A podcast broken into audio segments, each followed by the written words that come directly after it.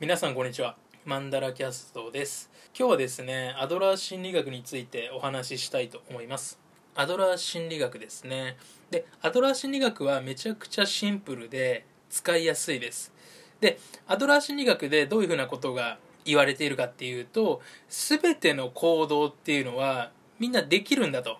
ただ行動をしないための理由これを作っているんだよ。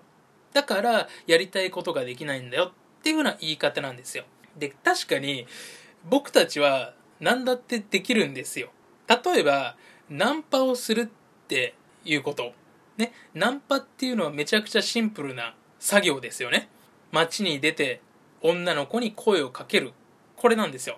でアドラー的に言えばなんで人々はできないかそれをできないかっていうとナンパをしないための言い訳を作っているから以上。それだけ。って感じなんですよ。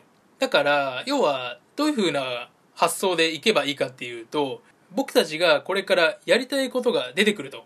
でそれは全部できるんだと。ただやらない言い訳っていうのを絶対に作るので人間っていうのは。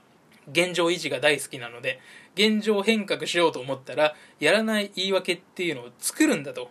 いうことなんですね。だからそこに気づいてあアドラー心理学で言われていたのとやらない言い訳を作っているんだな今自分はみたいな感じで自分をそうやって見れば楽になりますよね。あ自分ってやらない理由を作ってるんだと。ただやらないとかやれないじゃなくてあやらない理由を作ったのねと。いう感じなんですよ。確かにそうですよね。全ての行動って大体できますよね。可能な行動であればやるかやらないかだけなんでやればいいってことなんですよ。でやった結果成功するか失敗するかはわからないです。けれどもやればやるだけ成功確率は上がるっていうのは確かですよね。一回も打席に立たない人よりも1万回打席に立てばバットに球は当たるよねみたいな話ですよね。なので要は行動をより簡単に起こすためにアドラー心理学ってめちゃくちゃ使えるんですね。